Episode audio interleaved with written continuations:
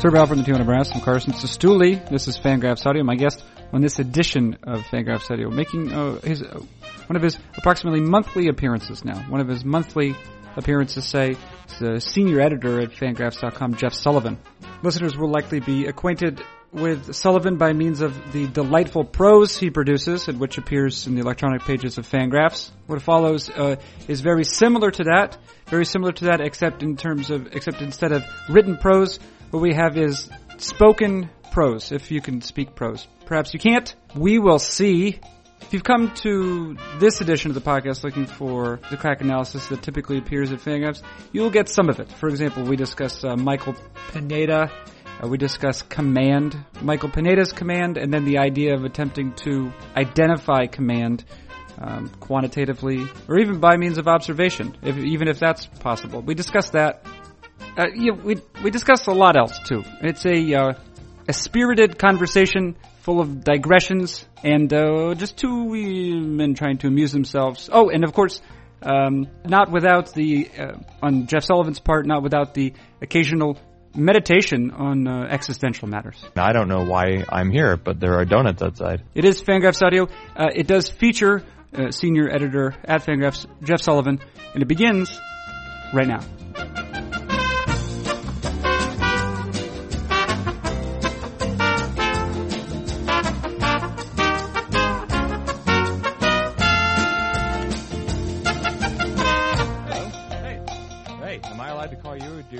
You have to call me for these things. No, it's fine. Hey, what equipment uh, do you use?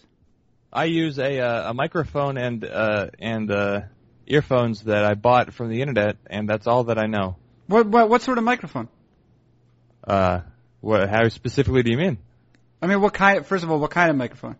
Like what style? It's like a headset, like ear ear set. Ear. I can't talk. Jesus. It's like a headset, and then there's a, a microphone that comes out of it and wraps around the face, and it's like the the support is bendable and flexible, but I don't. I just bought something that seemed to get decent reviews and was inexpensive. Yeah, well, the quality is really strong. Meanwhile, we're trying to get Dave Cameron to sound like a human being, which you know. Well, okay, but that's that's not going to be up to equipment you can buy on the internet.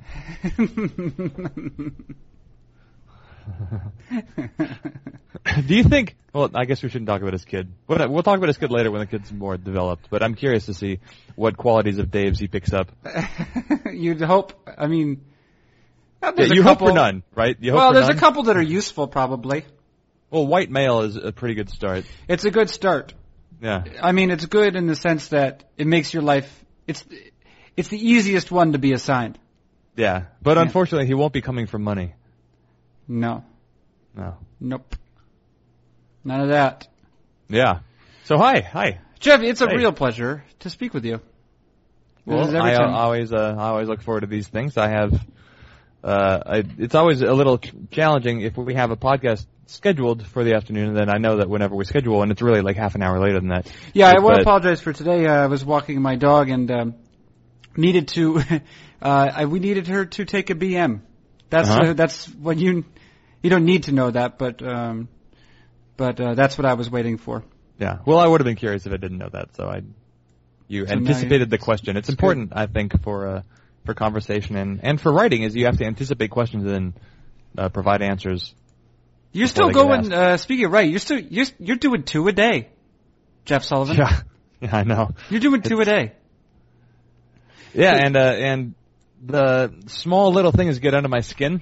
Mm-hmm. If I like, I what I want to do is just write a post and then move on. But then, and then I assume, okay, well, the people are going to leave comments, whatever. I don't really care. But every so often, I'll see uh, a remark that's just, it's just like right in the sweet spot of criticism where I just can't move on and then focus on doing the next post. Oh like, yes. Like yeah, I was I was talking about the for example, the Dodgers offense. I wrote a post about the Dodgers offense and how good it's been, and now I have somebody on Twitter asking me, "Well, why didn't you show how good it's been through 32 games relative to how good all other offenses in the past have been through 32 games instead of full season. Which, okay, granted, that's fine. It doesn't change the point. The Dodgers offense has been great, and my way it was really easy to do because you just go to the leaderboards.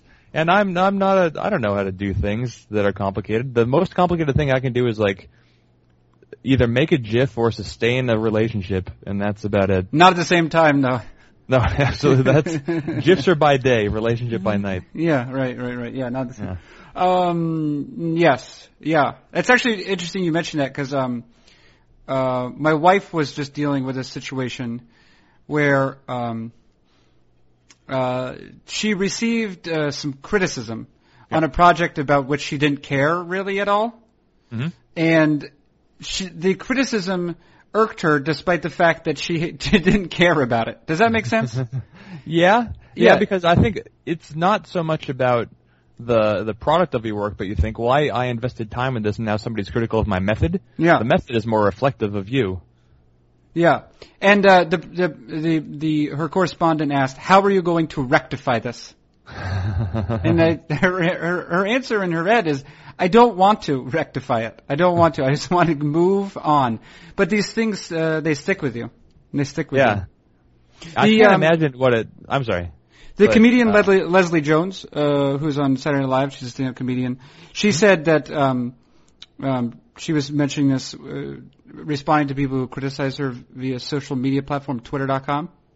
Mhm. And she said, if you call me, if she said, because she is a uh, a she's a very large woman, and she said, if you call me a gorilla, uh, well, she said, I want you to know if you call me a gorilla, I'm also I'm going to call your your mother a, gor- a gorilla. Uh huh. So there you go. Yeah. Yeah. So uh, I can't. How how thankful are you on a day to day basis that we don't have to go through like the scientific journal peer review process? Like the most review we might get is like a once over by Dave Cameron. Yeah. you know? But like, can you imagine if every single little thing was picked and every every nit was picked or whatever the expression would be? Yeah, but I don't and think then you that- have to. I don't think that you would be required to produce as much. Uh, no, one, one should hope not because Yeah. I think you publish a paper in Science about once every year, which it would not be very good for site traffic. Do were you But- ever? Because I know what you were involved in the sciences as an undergraduate. I think. Did- Were you ever in a position where, where you were considering preparing a a, a, paper for uh, for a journal? Well, like most projects that you do in school, if you're getting a science degree, are essentially like mock papers where you just write up the experiment you did and the results and the conclusion and discussion from there. But I, w- I was involved in a few papers after after school, but I never produced one. I have no advanced degree, and if you have no advanced degree, then the sciences do not respect you. Hmm. And if you have a master's, then the sciences don't respect you. Yeah. Yeah. Um, also, uh, if you don't have an advanced degree, my grandfather wrote and respect you. So I apologize. Um, I won't. I won't relay to him specifically that you lack any sort of advanced degree. Well, so it's interesting because I assume your grandfather doesn't respect you either, and you do have an advanced degree. I do, yeah. Well, Yeah. and it should be noted, he doesn't have a degree. So, or maybe he went back and going like in his fifties, but he does, he barely has a degree. well, he has several degrees of impatience. Yes, he does. Yeah, yeah. Yeah. He, he's got app, he has that. Yeah. Good. Yeah, that's right on his CV. He put it on. Three pages. yeah. Oh, Jeff, Jeff, what? uh Well, what are you doing? What are you doing? You, you know, you did an interesting uh, baseball related thing. Yeah. Uh, and that? that's a, I like. I think that I think the pace at which you work sometimes informs these projects, and I know that um, when you were working with the pitch comps, for example, about Yeah. which about which I, uh, I ch- what did I, I chide you? Did I chide you? Did I I give don't you? know. Is, what's the connotation of chide? Is that negative or? yeah, I don't you know. made an I think I gave. observation. Did I give you the business? Is it possible I gave you the business? You gave me. You gave me like just a partial business. Yeah, uh, but but uh, with uh, yes, also while simultaneously recognizing the fact that you are a uh, you are a content machine. Um, and uh, but the thing that was nice about that, right, is you got into that. And I noticed you you did a, you had a, a couple pass uh, posts, sorry, just over what the, both this week, I guess, maybe dealing with the concept of command, Uh-huh. attempting to maybe reach some sort of objective measure of command, but Yeah, recognizing it's hard. yeah, it turns out it's really complicated. recognizing at the same time it's impossible. Yeah, yeah, Right. pretty much. I think maybe like the rule of thumb that you you want to use if you're trying to analyze command is okay. Look at a guy's stuff and look at his results, and if they match up, great. If if his results are better than you'd expect, he has good command. If they're worse, then he doesn't. And I think maybe you have to go with the whole overall umbrella approach instead of trying to analyze it pitch by pitch. Yeah, well, it's probably one of those things, right, where it's like it, it requires you have to probably see a lot of pitches Yeah. to to start getting a sense for that. It's probably like seeing if a batter has good plate discipline, right? Like you really have to see a bunch of pitches, and it's one of the things that probably, as you're mentioning, probably shows up in the stat line. It's probably just easier to see in the stat line than it is to like see over the course of a start because you don't know if what you're seeing is representative of this guy, you know, over multiple appearances or whatever. Yeah, absolutely. Like, look at Stephen Strasburg right now. I'm writing about him for what's tomorrow? Thursday? Sure, Yeah. Thursday.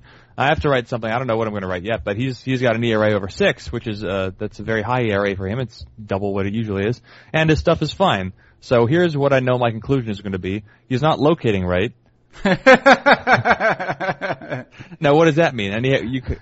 I, I, I could, that could be my whole post that I could just say, hey, this is where these pitches are going, that's where he's gotten in trouble, but that, that's not satisfying anymore. I want to find some sort of deeper reason, but I don't know, I don't know what that is. I can't, I can't do a biomechanical analysis from home, you know, so I don't know what the problem is with Stephen Strasburg, but I'm gonna bullshit my way through something.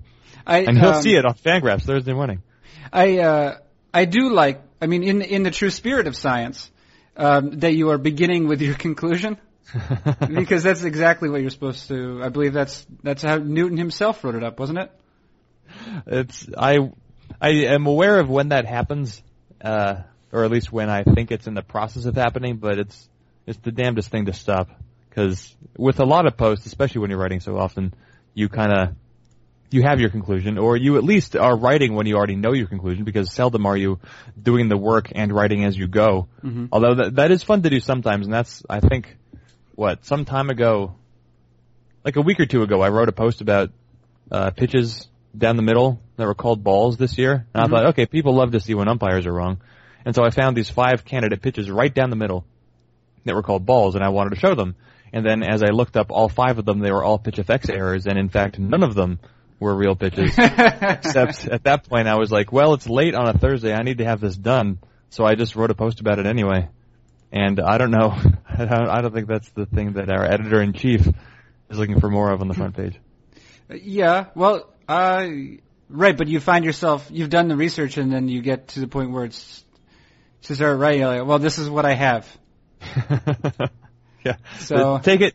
This is 10% of my weekly output. And hey, it's something. It's interesting because maybe this will remind people that, hey, there's errors in the data. That's Mhm. something we could use in a, a constant reminder Yeah, of. Uh, with regard to the command, I think that, that that did that first come about when you were trying to understand Michael Pineda better. Yeah. Right. Mike, uh, Michael Pineda is like he is. Is he?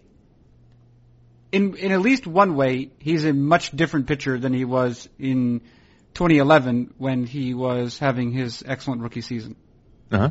Uh, and Yeah. I mean, he then he was a hard throwing young right-hander without a third pitch, really, who had uh, control or command, however you want to say it. hmm And now he's what an average. He has basically average velocity at this point. Yeah, Mhm. his velocity is down quite a bit. He, I think he's starting to gain it back a little bit. You'll, you'll see him usually around 92 to 95.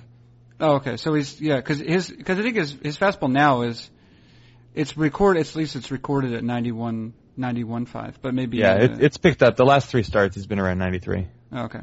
So, uh, but that's still, I mean, it's still not the same.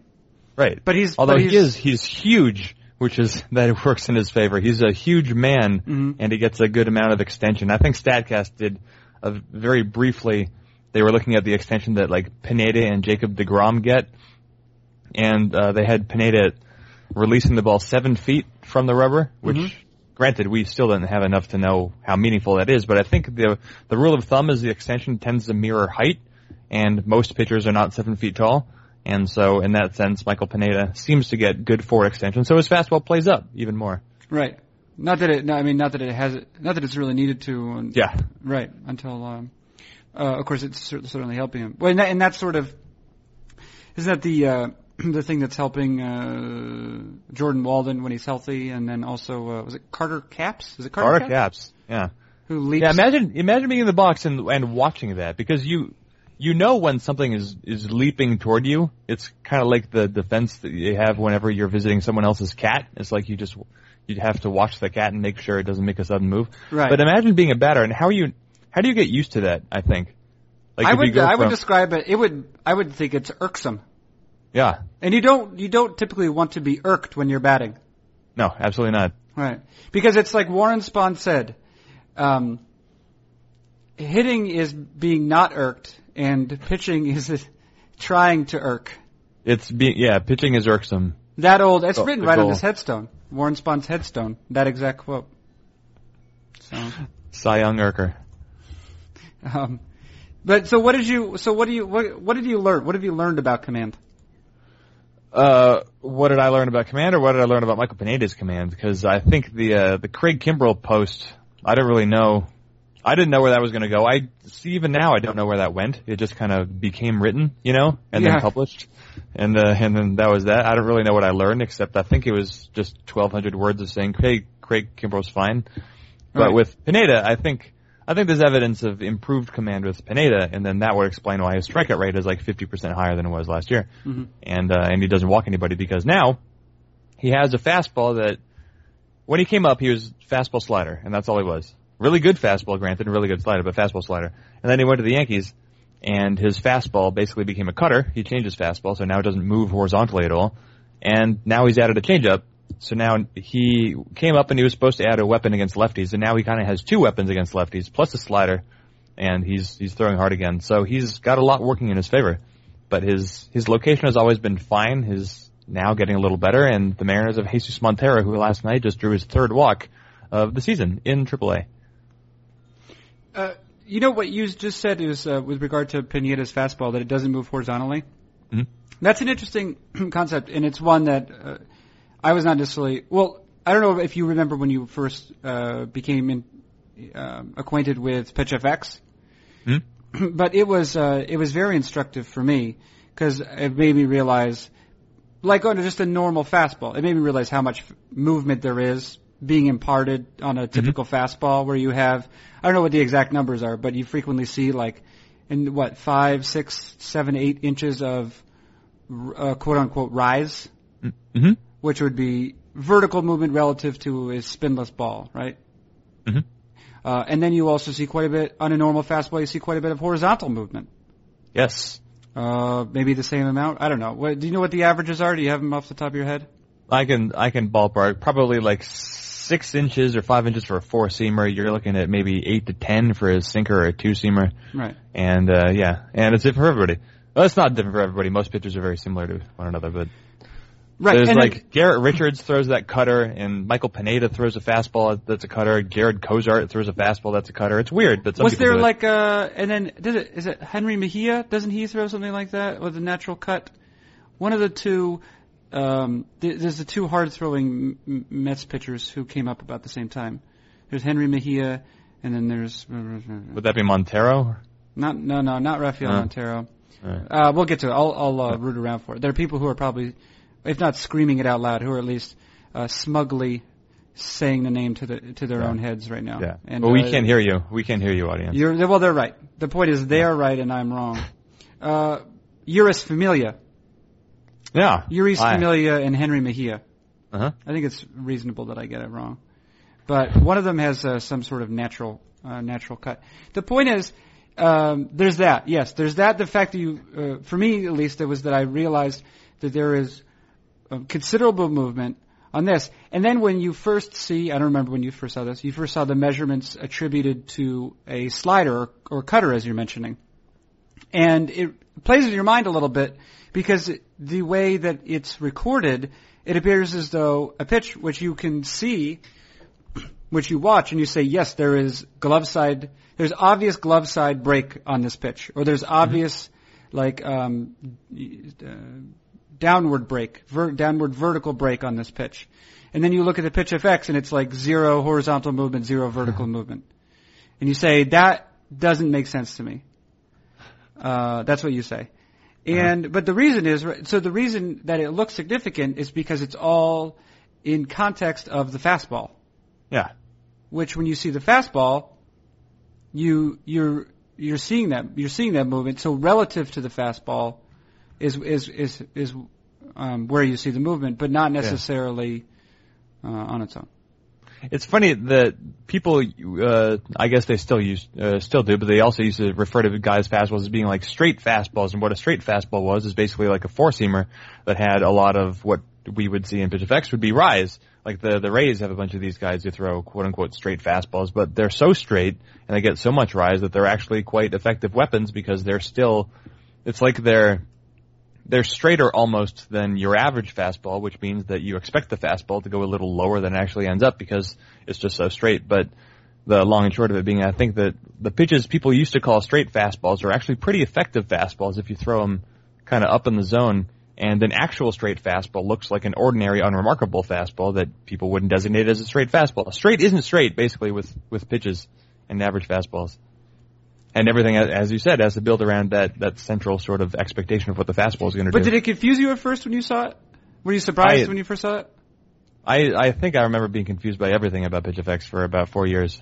Yeah. I, I, went to the first ever Pitch FX conference. Uh, Matthew Carruth uh, worked for interned with the Hardball Times, and he did some stuff for them. And in 2008, he was extended an invitation to go to the first ever Pitch FX conference in San Francisco, and he asked me if I wanted to go along. And at that point, we'd only knew each other on the internet. We'd only met in person, I think, once briefly, but we went, and uh, that's where I met Harry Pavlidis and, and Mike Fast, and I doubt that they remember meeting me, but I remember meeting them even before they were like Pitch PitchFX superstars or, right. I guess, employees of, of a baseball team.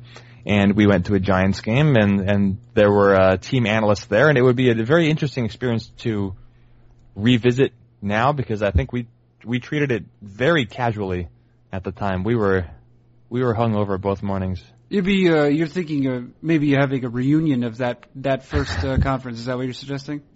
I think it would be interesting. Not a reunion because I'm not interested in a reunion of of those people. It was there were a lot of men, but if we could go back and if I could experience that conference, but knowing of the people and of the system what I know now, then I would have been a lot more engaged than just sitting there thinking I don't know why I'm here, but there are donuts outside. Was Dave Allen there? Oh God, I don't I don't remember if Dave Allen was there. I know a Mariners analyst was there who was also a Royals analyst. Matt Olkin was there. I remember at that point thinking, "Oh my God, it's Matt Olkin. He's a guy who analyzes for the Mariners." Oh, that means he sucks.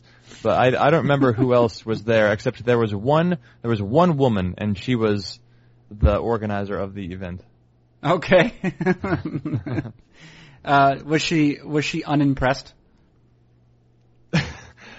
I have to. I I can't crawl inside the head of women. Mm-hmm. I uh, wanna, yeah, I don't crawl inside anyone's head, by the way.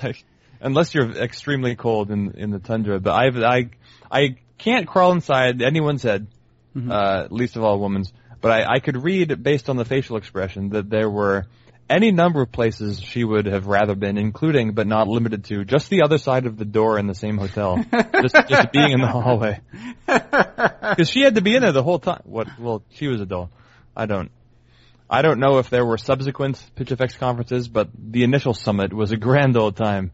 Oh, was it? Was it a? Was it technically? Was it a summit? I don't know, but I got a jacket for it. Does, does any of that say uh, summit? Uh, I believe it says conference, but it's somewhere in my closet. But conference is a long word to put on a little breast patch. Yeah. So maybe it's summit. Yeah. Well, that sounds uh, that sounds interesting.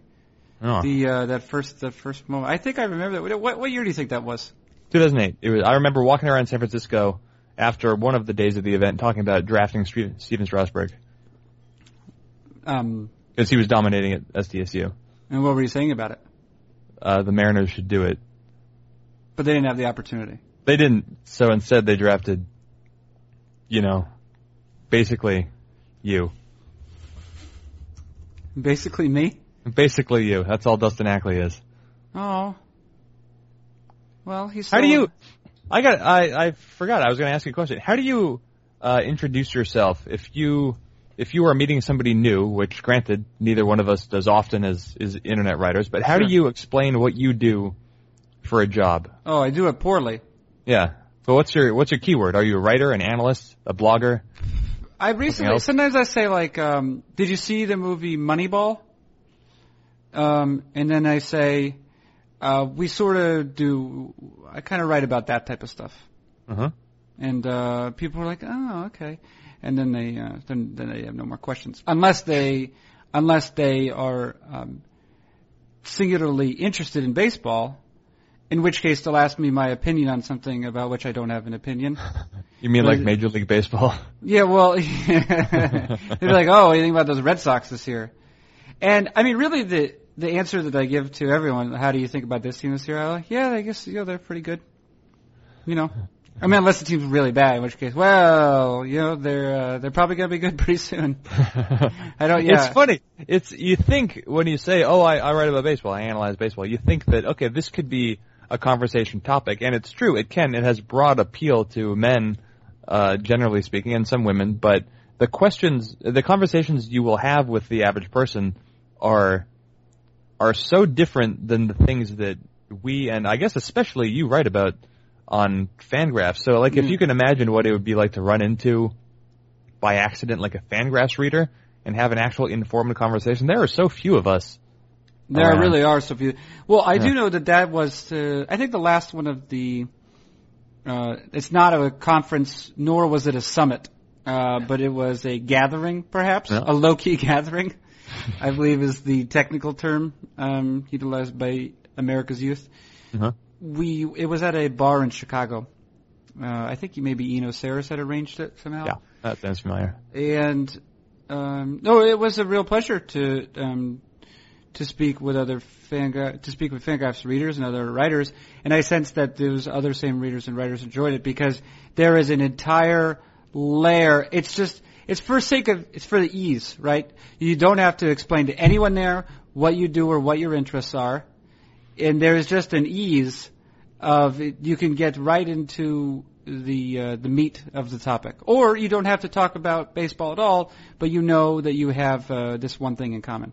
Right, it's an instant bond that you share Yeah. with those people, and, and so it's good for community. I was I was recently I was trying to look up a hike that I was doing last weekend, and I I went to a a very prominent like local area hiking message board, and I was looking at somebody's pictures from a trip report that he recently did on a, on a hike I wanted to do, and then I clicked. I noticed in his trip report toward the end of it, he included a picture of like the view from the top of the the hike, mm-hmm. and in the foreground were fo- four little My Little Pony statuettes, and I thought, well, that's curious. What's the story here? And then I clicked on something else that he wrote in the same forum, except it was in like the off-topic section of the forum, and I found out, oh, this is like a full-blown brony. I've never encountered a brony before. I've never engaged with one. I know about them because they're sort of the butt of jokes, but it's a it's a subculture. It's I think well known at least on the internet that these are people.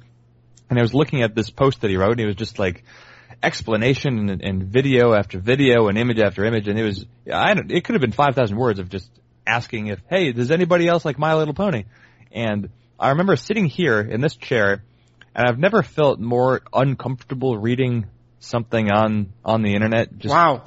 like thinking this is so out there. But then I thought, I, what I do is just this to him. Like, it's just a stupid interest that doesn't make any difference Mm-hmm. that there's a whole community around, but the whole community can't interact with other people about the same subject in the same way that it interacts with itself. So, in a sense, we're no different than bronies. It's just that culturally our interest is regarded as a little more masculine. But is it really? And norm normative. Uh, yeah, I would say that. Um, I was talking with a friend recently who uh, uh, sh- uh, she and her fiance they own a cat, and uh, they uh, are interested in cats. They want to know more about cats, perhaps, but they're not. I would not say that they were um, um, unduly en- enthusiastic about cats. They ha- possess a, I would say, a healthy enthusiasm Uh-huh. regarding cats. But they decided, because we don't live too far from Concord, New Hampshire, and the um, the arena, the Everett Arena in Concord, New Hampshire, was hosting some manner of cat show. Oh. And I think they were. This has intrigued them be, f- for no other reason. There's not a lot to do in the region. Okay, so the cat show that's a big deal. So they drove down there to Concord.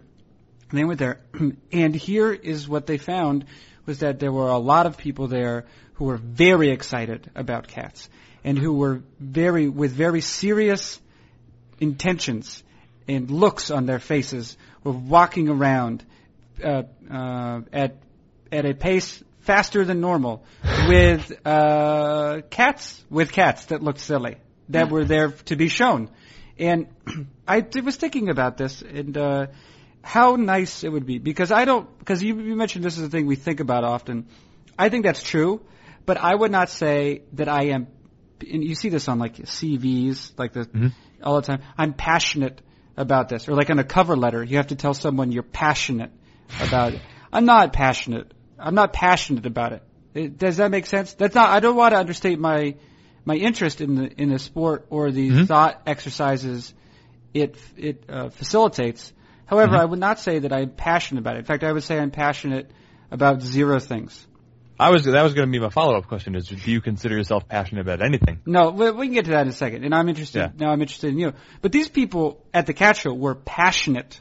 Yeah, Their Yeah. passion was cat shows, cats and cat grooming and cat health and cat beauty, I guess, cat beauty. And uh, and I was thinking, on the one hand, you know, if you're doing that and you're dedicating so much time and energy to it, that is manifestly silly. You are absurd. But at the same time, um, uh, you are so invested in it, and you know, so a part of you is such so invested in it that you don't. So you certainly don't care what what some jamoke like me thinks.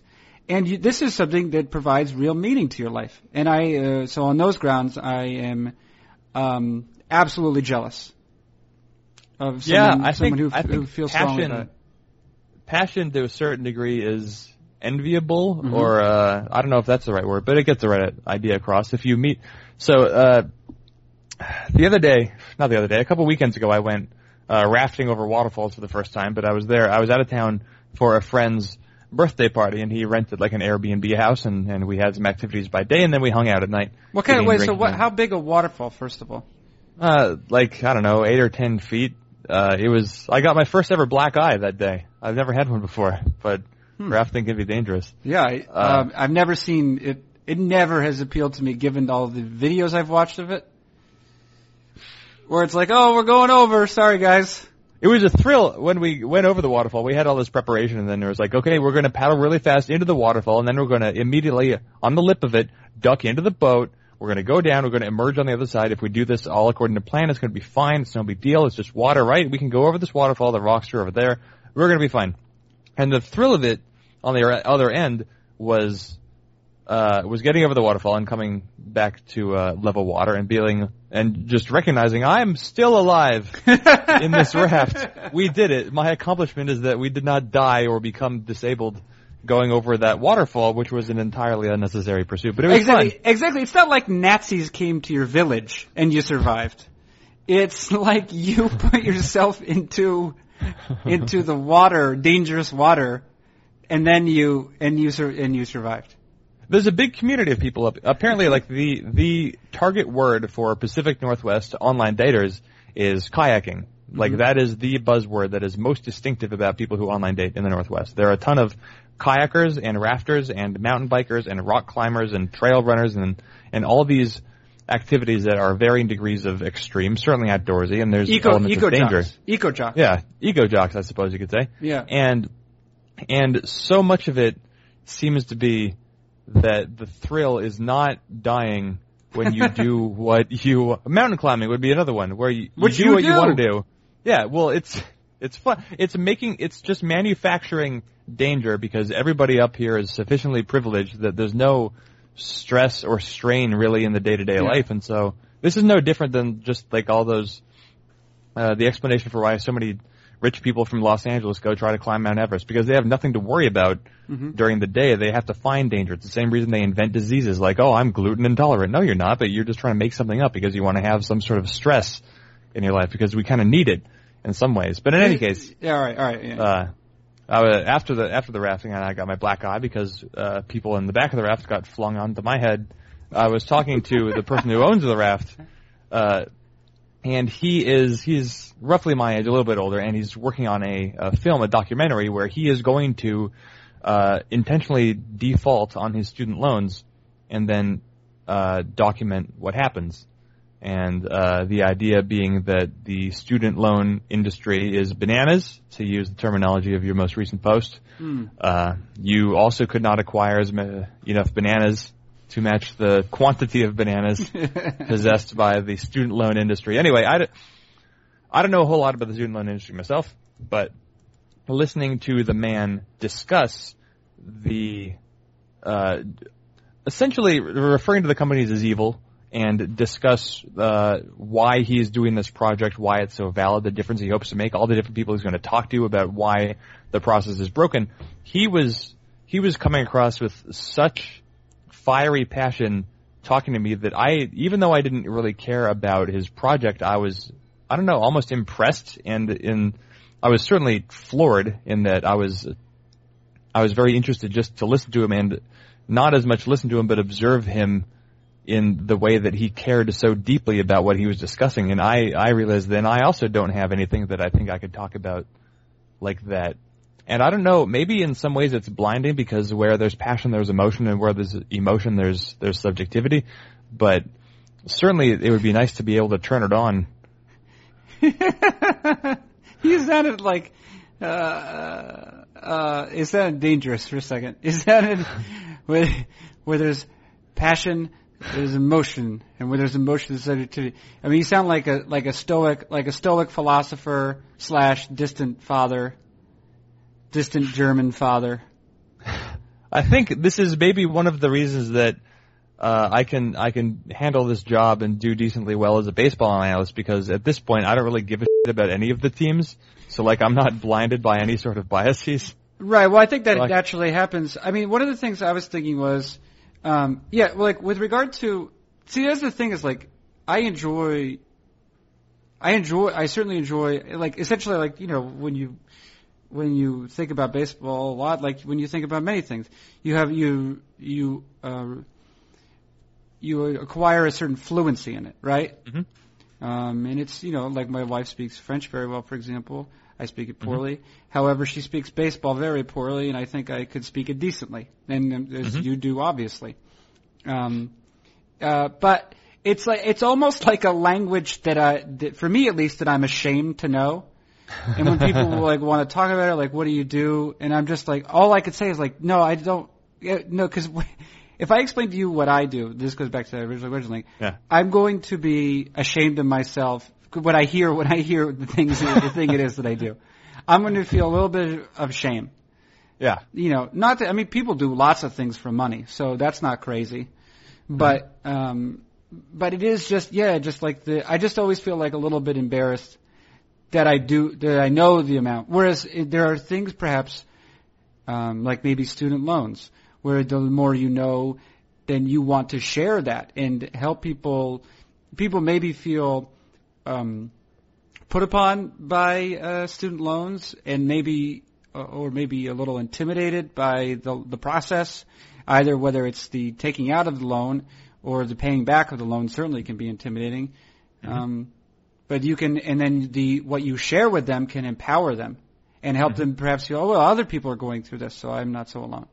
Yeah, there are millions of people in this country touched by the student loan process, still paying off debts, or or maybe not understanding what advantages there are to the system that they can pursue. But something like what we do is it is entirely frivolous. It is mm-hmm. frivolous for everybody who cares even the most about baseball. It's frivolous almost to the people involved in the baseball industry. Right. I think they they realize they recognize that like hey yeah. yeah. hopefully hopefully the whole population doesn't like look down all of a sudden.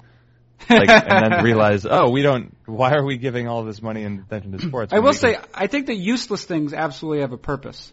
Um, Yeah. I think that because I think that useless things are nice because they are uh, they they have a quality, and I'm not saying purity like entirely clean, but you when you you can reduce them to a certain number of variables, right? Whereas in real life, it allows you to practice with certain ideas. We, I think we've discussed this before. But Well, here, can, here, and sorry, I'm. Yeah. Go ahead. no, you go ahead. Okay. Well, then here, I know this is will appeal to you. You've thought the same, but something I was thinking uh, along similar lines, and this is a I think cliche explanation, but the function of of sports and, for example, this podcast to me is I was I made lunch before this podcast, and I I made a sandwich and some stuff on the side of the sandwich, and I was carrying it back to to my desk.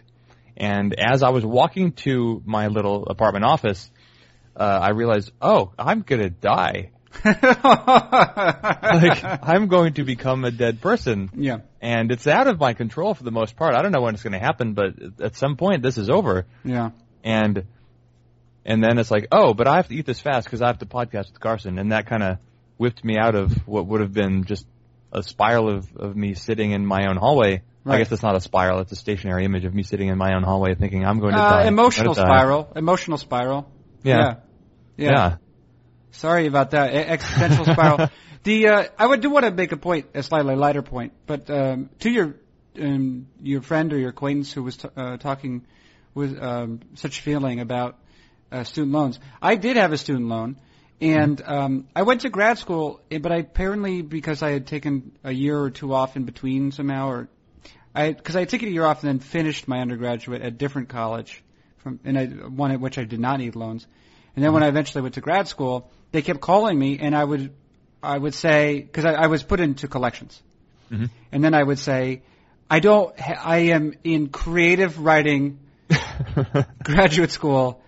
Could you, could, could you get, could you conceive of another field in which I would have less money right now? right? And uh, they were like, "Well, we're not impressed. You can ask for a deferral." Maybe I deferred it once or twice, but eventually I can't. I ran out of deferrals. And they called me one morning, like eight or eight thirty, and because I was in uh, poetry graduate school, I was not awake yet. So they woke me up. I started talking, and this place, it was the collections agency. They were like, they weren't just like, oh, like we need your payment. They were like they have like a whole, like a whole emotional uh, roller coaster in which they're prepared to bring you. Like, like this guy was saying like, oh, you went to Columbia, like, don't you feel, this is what he said, he said, don't you feel like you owe it to them to re, the- to repay them after they gave you so much? And it's funny because clearly they don't have all of the information because um, I dropped out after barely surviving for two years academically, and so I was like, well, f- I mean, I told her I was like, I didn't. It's not like we didn't we didn't benefit from each other at all. In fact, we it was an amicable breakup. Uh, and they're glad I'm gone. But yeah, they really lay into you emotionally. They're like, don't you, there was like a lot of, there was like a moral imperative that I'd be paying this Wow. back. But I've also heard stories where if you, uh, if, you know, you keep, you remain in collections, it'll F your debt over a little bit, you know, your, um, your credit. But, um, eventually I think they'll bring you collections and you can go to like a court and, uh, they just don't, they don't show up and then you're absolved. oh, I think there might be ways to game the system is what I'm saying. interesting. Yeah. Not game necessarily, but it's like at a certain point you're Confront. guy at school. Yeah, right. Yeah. I don't know what, what all the ramifications are, but it'd be funny if this guy. It would be funny. It would be. It'd be like. It'd be like that Jeff Sullivan post where you made the gifts and you're like, oh, well, all right. Um, it would be if if he just did this. He just went to collections, and they were like, all right, uh, well, you need to pay. And he's like, no, I don't want to pay. And then they sent him a court date, and he went and they didn't, and then it was over. And he's like, oh, That I guess I didn't have to pay my student loans. That would be a, a pretty, I think, significant documentary if you were to film it and then show people how they might be able to also game the system. And Mhm. although at that point, then the loan people would start showing up in court. Yeah, they'd have. Yeah, they'd have. Was, think, yeah, yeah. yeah, yeah. I'll, I'll tell you that about that guy who is speaking with so much passion. He's spoken with the most passion of anyone I've I've conversated with recently. Uh, I think that maybe based on that example, that the the quality that allows one to possess passion, uh, it comes with other side effects, hmm and among them being that the same individual was really into drugs, and Mm. he seemed to be a uh, a moderate level, let's call it a a 60 grade believer in certain conspiracy theories, and he did not deny believing in the chemtrails government spraying idea. So I think that maybe, maybe if you could isolate just being passionate about some, about some things, that would be of use. But if you consider what all comes with the passion package, then maybe maybe it's better to just be uh, more cold and distant and calculated. Yeah, you you think that it's um, you think that it's hard to to probably to maybe possess that that aspect of it just exclusively, I think it would it yeah, it's got symptoms. right? So either you feel things you feel things deeply, but you're you're sort of forced by your brain, say, to feel a lot of things deeply, um, and you sort of you seek out and are excited by narratives, regardless of whatever grounding they might have in reality. And then the other one is you you see that everything is hollow, um, but because of that, then you're able to to review things more with a more critical eye. When do you feel? When do I feel? When do Uh, you feel? I will tell you, uh, I do watch the program, as many people do, uh, last week tonight with John Oliver. Uh-huh. And I think that show has done a pretty good job of, um, because it has like this more space than, than the Daily Show does to uh, examine topics. Mhm. Um, and they did one recently with regard to parental leave, uh, like maternal or paternal leave. Yeah. Did you see this? I I haven't seen it yet, but I I know about it. You know, right? Yeah, you know about it, and you know that uh, that it's not. I guess it's. I didn't. I wasn't aware of it like this, but it's apparently in this country, relative to many first world countries, uh, it's rather poor.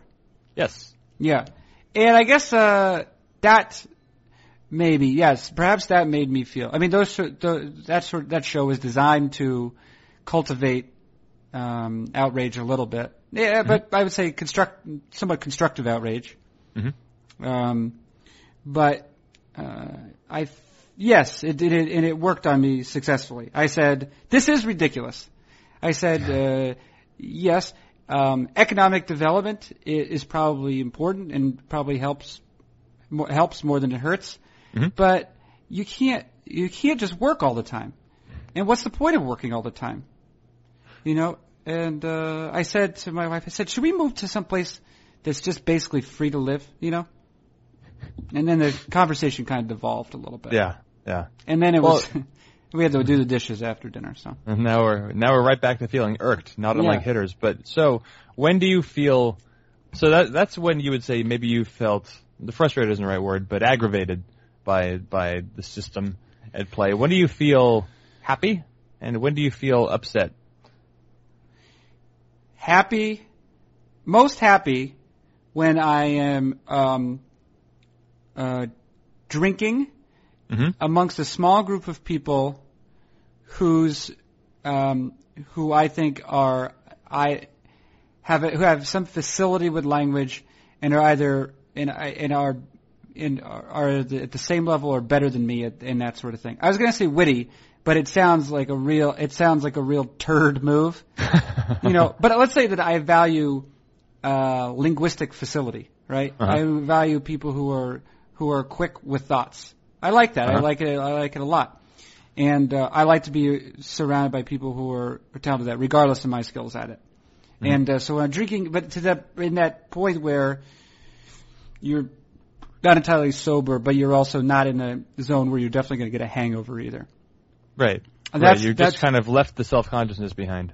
yes, I also enjoy the company of people, and this is I find that this is an overlapping group, who um, take some pleasure, uh, derive some pleasure from their weaknesses, and how silly they are as people. So that, I think that would qualify you immediately, Jeff Sullivan, because you recognize what what an absurd person you are. I think. Uh, just riddled with vulnerabilities. Yeah, right. And just they're like, oh man, I'm so uh, so weak.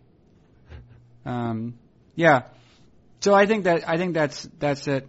Um, I was talking with someone recently, Jeff, who um, is a, a young woman who uh, I was she was doing uh, Teach for America, Mhm. and I and we said, oh, like what are your qualifications for that? And she was making a point to the effect that um, her uh, she knew a lot about the particular subject she'd be teaching. Uh, she had worked with people before. Um, uh, you know, she'd worked had a job already, and she'd worked with people, people who were under her essentially. It, you know, they're sort of reported to her, and those were her qualifications for this. And um, on the one hand, that's that's fine, right? But you know, Teach for America, and whether it's there are pros and cons to that program, but she's going to be working in a school district that's probably tougher than average, right? That's the Mhm. whole point. Um, and I think that none of the things that she mentioned are going to qualify her because basically it's just going to be a survival thing, right? And may- I could be wrong. I could absolutely be wrong. But I thought a the most endearing possible response would be, you know, if I said what what's going to qualify you for that, if she had said, "Oh, nothing, nothing that I've done ever is going to qualify for what's about to come," just to admit that you are ill prepared for whatever challenges are awaiting you. yeah, that that's most appealing to me. But what All right. about you, Jeff? Let's uh, let's let's turn to you. Let's let's turn to Jeff Sullivan. what ma- is there anything that makes you happy, Jeff? Okay, well, uh, this is the other the other morning. I was leaving uh, my girlfriend's place and coming back across town, and I was walking to my car. This is probably around 7:30 or 8 in the morning on some weekday, and I was walking to my car, uh, not far from where you used to live in Portland, Oregon, but we don't need to go over that again. Yeah. Just just off Division Street. Okay, and sure. I was walking to my car, and it's spring. We've had a lovely spring. We Are had you lovely, living further north than you used to now? Is that the still idea? still northwest. Oh, still northwest. Yeah. Okay. Never. I'm still northwest. Keep She- going. uh, Keep she's, going. She's somewhere else. But I was walking to my car, and I was I was walking to my car, and I looked to my left, and I saw there was a squirrel who was kind of uh, hanging out just below a tree. He had something in his paws, and then I looked uh, to my right, and there was another squirrel who had like a slightly bigger nut or fruit or something that he was he had in his mouth and his paws. And then I looked in front of my car, and there was a squirrel in there, and Whoa. there were two more squirrels to the I don't know like ten o'clock who were like scampering with each other. And you you know how squirrels run? They like bounce, kind of they they leap. They frolic. in like in a, they they kind of frolic and, and leap in an adorable way. Like I, I saw a baby deer over the weekend and it, it was hopping. It was straight up hopping like a cartoon bunny. yeah, it's beautiful. I love it. Yeah. Yeah, I'm with you. Yeah. Totally with you. But I was watching squirrels just scamper all over this little cul-de-sac, and as like I got, I got my keys out, I put my key in my door, and I turned it, and then I just couldn't go in the car because I just had to stand there for probably like four minutes just watching these squirrels with the stupidest grin on my face because even though I know some people consider squirrels a nuisance, and I don't have a garden, so I don't have to put up with that, they're just so cute. They're, Yeah. It's just a cute animal to yeah, watch. adorable. Yeah, I would be heartbroken if I ran one over. Yeah, yeah.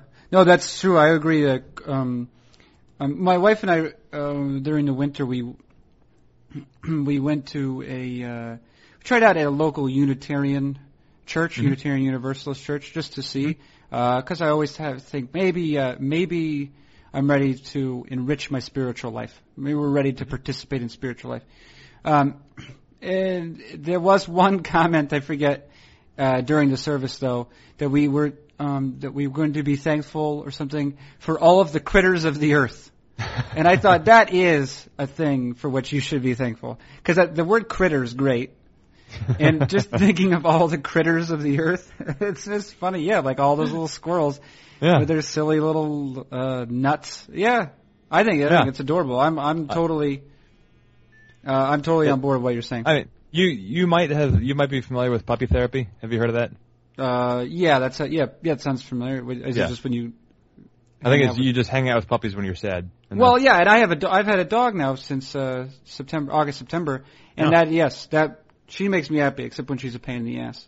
yeah, which yeah, sometimes they are. But just if you if you can surround yourself with at least one, but preferably several adorable animals, that's really that's it. That's oops, that's the cure. That's not well, that's not the cure. I shouldn't say that. That doesn't that doesn't relieve you of of your burdens of the world, but it does temporarily lessen the weight. No, but having a pet is is a good move, especially so because it gives you a certain amount of responsibility or you know uh, obligation to something that's um, even more helpless than you are, and so you have to you know tend to it and nurture it. But it's not like like you can still leave a dog at home. You know what I mean? You can go out and leave your dog at home, and you don't get arrested for that. Mhm. Um, whereas like with a baby, that's serious. You can't do that. You can't leave a baby at home alone. Uh, you really can't. No. Frowned upon. At the very least, it's frowned upon. You certainly it would actually be safer to leave it in another home. Yeah, right. If there are adults there, yeah. Yeah, it's a good point. Uh, did, did we talk about your passions? Did you mention any pet? Do you have pet? No, I think we said. You Well, didn't. so I yeah, I was asking you about that because I feel like we would probably be s- pretty similar, but I can't think of many things that I speak passionately about or feel passionately about, and I can I know enough to be able to mimic passion.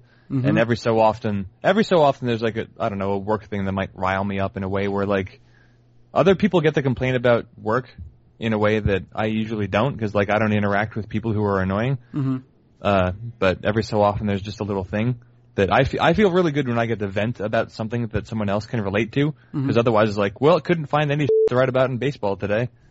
You know, like no one else can, no one else knows what it is to search through like baseball savant or the Fangraphs leaderboards and be like, I don't see anything more than this guy has a lower first pitch strike rate or something, and that's just not interesting. But No. it's like a Is that a proxy coworker- for command?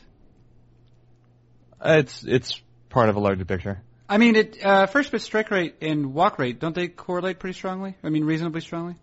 Yeah, I think so. You can get into some trouble with like walk rate because you can have guys who don't walk anybody, but who don't have very good command because there are strikes and there are bad strikes, or I guess you could say strikes and good strikes. Sure. And an example that would always come to my mind would be uh, Erasmo Ramirez or even Hector Noesi, where these are just Mariners examples, but they were guys who were mostly strike throwers, except that they were bad strike throwers, and so they could they could frequently get ahead. And Phil Hughes kind of had this problem in New York, and that's a better example because he he threw a ton of strikes, but he also threw a ton of like really long strikes that were also like hits and home runs, and so command is more than walks, but obviously no one with a bad walk rate is going to be said to have good command, except maybe uh, later career Tom Glavine, right? Because he walked guys, but that's because he couldn't afford to go over the plate because his pitches were terrible. Right. So, right. So sometimes walks could be could be a result of command because Yeah, you sometimes. realize that if you threw to certain batters, then you would uh, you would the uh, consequences would be would be Yeah. worse. Like uh, if you think of I don't know prime Carlos Silva, remember that one year where he walked like nine guys? Yeah. Yeah, I don't think I don't think his command was very good that year. I think he just happened to throw a lot of strikes. But he could throw a strike. He threw a lot of strikes Oh, regardless. he he threw nothing but strikes. yeah. Oh. But it's right. It's tough. It would probably have to be some combination. No, it's it's hard. Yeah, it'd be hard because because zone because I think zone rate and walk rate don't actually correlate that strongly at all. No, because there's a lot of catcher influence there and and some other stuff. And uh, uh, I think it really is. I think just a matter of you look at the stuff, you look at the results, and you see how they match up. But you kind of need more more than one season of information to do that. Mhm. But like you think of, I don't know, like think of Cliff Lee. I guess he didn't have an overpowering fastball. He didn't have like eye popping pitches, but he was amazing.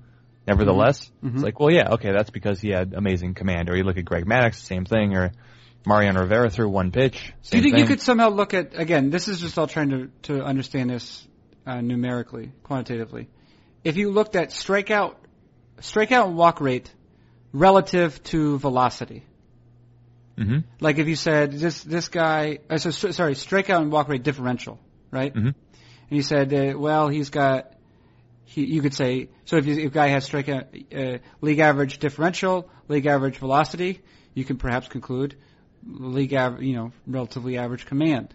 Mhm. But if he has uh, excellent, like very high velocity, but uh, league average differential or worse, then you could say, well, he's got he's blessed with great arm speed, but his command is not that great. Of course, it could Yeah. also mean that he just doesn't have very good secondary pitches or something. Yeah, and then you'll have like I don't know the Tony Singrani thing, right, where he he only has the the one fastball, and and you'll have guys who have like a good changeup or really good secondary stuff. And granted, command influences secondary stuff as well, and those pitches are a lot more difficult to command. But uh, I think you're on the right track, but it requires more development, and it's a project that I think I'm probably never going to pursue. I'll just kind of Yeah. allude allude to it in in posts and conversation, like, hey, this is something that could be done.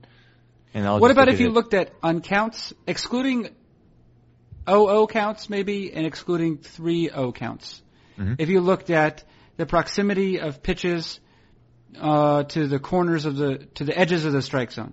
Yeah, and, and Bill Petti and Jeff Zimmerman, right? They've studied Edge, and so they. Oh, yeah, I think right. Edge has uh, a good amount of of promise. It's not perfect, but I think it works well. Unfortunately, I think what you see is that there are very small differences, so you kind of want a, a better way to focus in on them.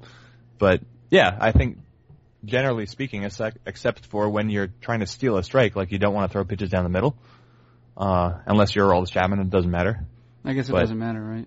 Yeah, there's just there's so much that goes into it that at this point I'm comfortable just kind of taking it on a case by case basis. Have you ever have you ever uttered the the term or phrase uh, "grip it and rip it"? No, no, not that I can actually recall. I've I've said uh, rise and grind, but that was ironic. But never, never grip it and rip it. Yeah, I'm just wondering. Yeah. Most of those things that they tell you in high school baseball, I never said. Grip it. Did they say that in high school? Yeah, we. Yeah. I wasn't good. All right, we weren't like, like we were fine at baseball, but it wasn't like we weren't like. Course, well, of course, you grew up in the San Diego area. This Uh-huh. different atmosphere where we uh, where we were. It's like, yeah, you not you guys aren't going to be pros. Grip it and swing. Grip it. Yeah. Swing it. Try your best, I guess. I mean, we were, you know, we had at least a 500 record, if not better. But it's just the uh, the abiding ethic was a little different. It wasn't Yeah. like you're not going anywhere. It'd be more like grip it.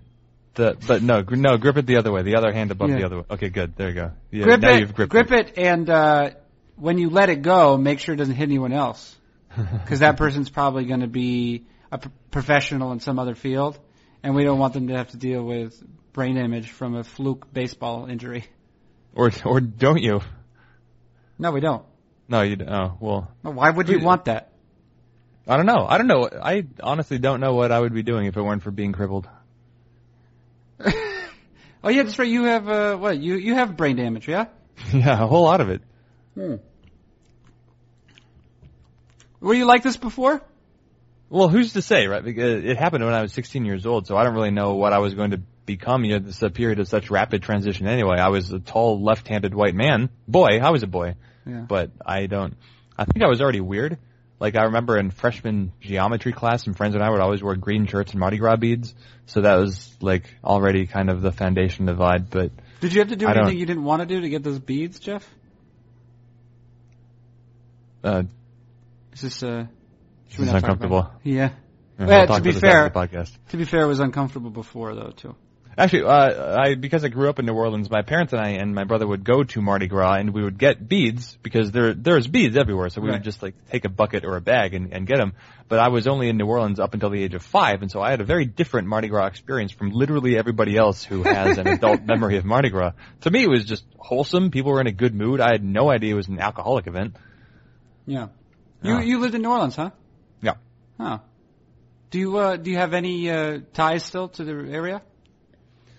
and uh, there's still people that I I know, and there's like my my mom and stepdad just went back to visit, and so they visited like my the people who run my preschool that I went to, or like some military friends of my mom. But aside from the uh, the base where I grew up and where my dad's memorial is, there's no uh, I have no physical or real emotional tie to it Right. anymore. Our, our my childhood home is now part of a gated community instead of being on a military base, which is a different sort of gated community. Yeah, it is. The um uh New, the New Orleans what AAA baseball team might have one of the most incongruous, unlikely names. Uh huh. Uh, you, I assume you know what it is. Is it still Zephyr? Yeah, it is still Zephyrs, and it's it's Zephyrs because it moved from Colorado, where there are literal zephyrs, which is a, what a strong wind, right? Well, actually, uh, Okay, oh. I, I just had to confirm because I I knew it was some kind of wind, but it's actually a soft, gentle breeze. Oh, it is. Yeah, Oh, well, and which it, is actually fitting. to what to New Orleans. Yeah. Yeah, but do you Well, ever hear people the talking about, "Whoa, we were in New Orleans. You got to was zephyrs. You're always watching out for them." Well, okay, but I think the the thing about going anywhere is you'll never talk about, oh yeah, look out for the soft, gentle breeze. It's never it's it's never like the defining or distinguishing characteristic of a place. Like the air moves gently. Yeah, but uh, right, yes. Uh, bec- so the thing is, there are so many unique qualities um, present in New Orleans. It is it is surprising that the one that that a any team would choose to, uh, you know, advertise essentially, choose to celebrate is the light breeze. it's I mean it's clearly a great word and it's uh it sounds fun. It's fun to observe. It's got a Z and a Y. Mm-hmm. Right. But yeah, it's if you think of what it actually is, it's like the anti mascot. It's like we're gonna name ourselves after nothing. Yeah, but And that's But it might do. You, I, I, it, it reminded me that there are some. Of course, relocation this happens, but that's how we got the. That's how we got the Utah Jazz, Mhm. right? And that's a team that moved from New Orleans Mhm. to Utah, and then of course the other. I think certainly one of the most famous example, right? it's the Lakers, right? Um, but do, can you think of any other notable examples? uh where did the Clippers move from? Was that a thing? I don't know. Well, there a were- Clippers, what? That's a type of ship, right? Yeah. Is that is that what it's what they're named after? I, I assume that's the thing they're named after. Well, let's see. There was, well, the so the it would be funny if the Quebec Nordiques kept the Nordiques as they moved to Colorado, but they didn't. They Yeah. went Yeah. American, Uh, it looks like one. maybe they started off as the Buffalo Braves, right? and then they were the San Diego Clippers. Um, and then uh, which is what? The city was known for great sailing ships. Right, city's known for great sailing ships. Lo- uh, Los Angeles is less well known for that. Well, let's see. Were there any Rams in? There weren't any Rams in Los Angeles, but there certainly aren't any Rams in St. Louis. Uh, no, no, no. I think Oh. ram is just uh, you you want to embody the fighting spirit of Yeah. a ram. Yeah, and as opposed to embodying the fighting spirit of a soft, gentle breeze. is it really soft? It's it's a soft. a soft, gentle breeze. So if you think it would be an interesting post for, I guess, unfortunately NotGraphs, but Yeah. to just, I know there's the whole George Carlin bit about like how football is militaristic and baseball is the opposite of that, but to just go through all the different baseball team names and identify all the ones that are named after like wind or socks or or some other sort of just completely non-threatening entity Yeah. where you couldn't have I this is maybe an overstatement because I can't think of all the football mascots off the top of my head, but you Right. couldn't have a football team named after wind, certainly not of of the soft gentle variety. No. You could have like the the monsoon, I guess if they're a a subcontinent football team, that wouldn't make any sense. You could, well, there's let's see, there's a hurricane. The hurricane is basically wind, and that's a hockey team. So that's that's sensible. Right. It's also the Uh, mascot for uh, Uh, Yeah. Miami, yeah. for Miami, right? You were Yeah. saying. Uh, yeah. I wonder if we uh, let's see if we look at the teams in the NFL currently. Uh, what do you think is the the most the mo the least intimidating the least intimidating team name? Uh, In football, yeah. I mean, a patriot. I got. That's like a fight. It, you know, it's like a militaristic reference, I suppose. Um, I mean, Texans are f- horribly frightening. yeah. It's, I mean, uh, Packer. Packer has sort of like a blue collar strength to it, yeah. right? Just like a Steeler.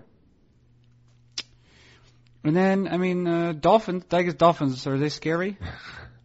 they impregnate Brazilian women. I know that. That's tr- that that is true, and that's going to be a problem at the Olympics. I think. well, so who are who are the Cleveland Browns named after, or what are they oh, named is after? it uh, Jim? Is it Jim Brown? Are they named after Jim I- Brown? I feel I don't. I honestly don't know where the Cleveland Browns came from. Maybe it's a Civil War thing. Yeah, but they're That's me off. Yeah, yeah, yeah. I don't know. I don't No, know. would it be Saints? Saints aren't very intimidating. no, it's true. I gotta. Uh, yeah. We got. Huh. We're. I think we're done. I think we're done. To fulfill my obligation. Yeah, I think you fulfilled your obligation. Yeah, yeah, that's all right. I don't, I don't think I have much, uh, much else. I don't. Do you have any idea what's wrong with Stephen Strasburg? Uh, let me make. Let me make a strong, passionate conclusion about that, uh, merely by gazing upon his stat line. Uh huh. Um, well, he's not really striking people out Yeah, yeah, that is point number one. relative to what he has before. Have you looked at the individual? Uh, I assume you have the individual like swing strike rates on his pitches. Yeah, yeah, I'm looking at everything. Wait, what, what, what's the deal? What what is it on his swinging strike rates? What's going on? Well, so what what I'm observing is that his pitches are worse, and so his results Across the worse. board, across the board. Well, so I'm I'm curious really right now about him. Uh, so interestingly, he's still getting ahead of hitters. He actually has he's pitching ahead more often than he ever has in his career. He is mm-hmm. his strike rate is great. His his pitch rate of being ahead in the count is great. His contact rate is much worse, which is interesting. And so I'm I'm curious about why that might be. And I I am now looking at his numbers when he has two strikes, and it seems he is not quite getting the results that he wants with two strikes. But I have not investigated this further because I've been in this podcast. Ah, so Oh, I'm going to come up with A. something. Friggin' A, yeah. Podcast, I know. Yeah. But this is a this is a mystery for the podcast that by the time that this podcast is posted, I'm going to guess the mystery will have already been, if not solved, then at least published for all else to solve. On Well, the look at his changeup. I mean, he he's gotten in the past he's gotten tons of whiffs on it, and he's just at 14% right now. The changeup Yeah. is not working. No, and the and the breaking ball is no better. Yeah, you're right. Wow. Yeah. I mean, he's Bananas. The, his, his, his, it is bananas. So many bananas. It's basically the- his secondary pitches are worse. I don't know why. right. Well, he's like, has he lost a little arm speed? I mean, it looks like his his fastball velocity is down a tiny bit. That's it's fine. It seems like it's fine. All right, we'll take that take that tact if you want to. All right, I should get going. Hey, Okay. Jeff Hey. Sullivan, uh, uh, stick around for one moment, but a real pleasure to talk with you, you um, even if uh, there's uh, hardly any substance. Absolutely. Always a pleasure. All right, uh, that is uh, Jeff Sullivan, a uh, what an editor, senior editor, Senior, I think it's senior editor. senior editor at Fangraphs.com. I'm Carson Cistulli. This has been Fangraphs Audio.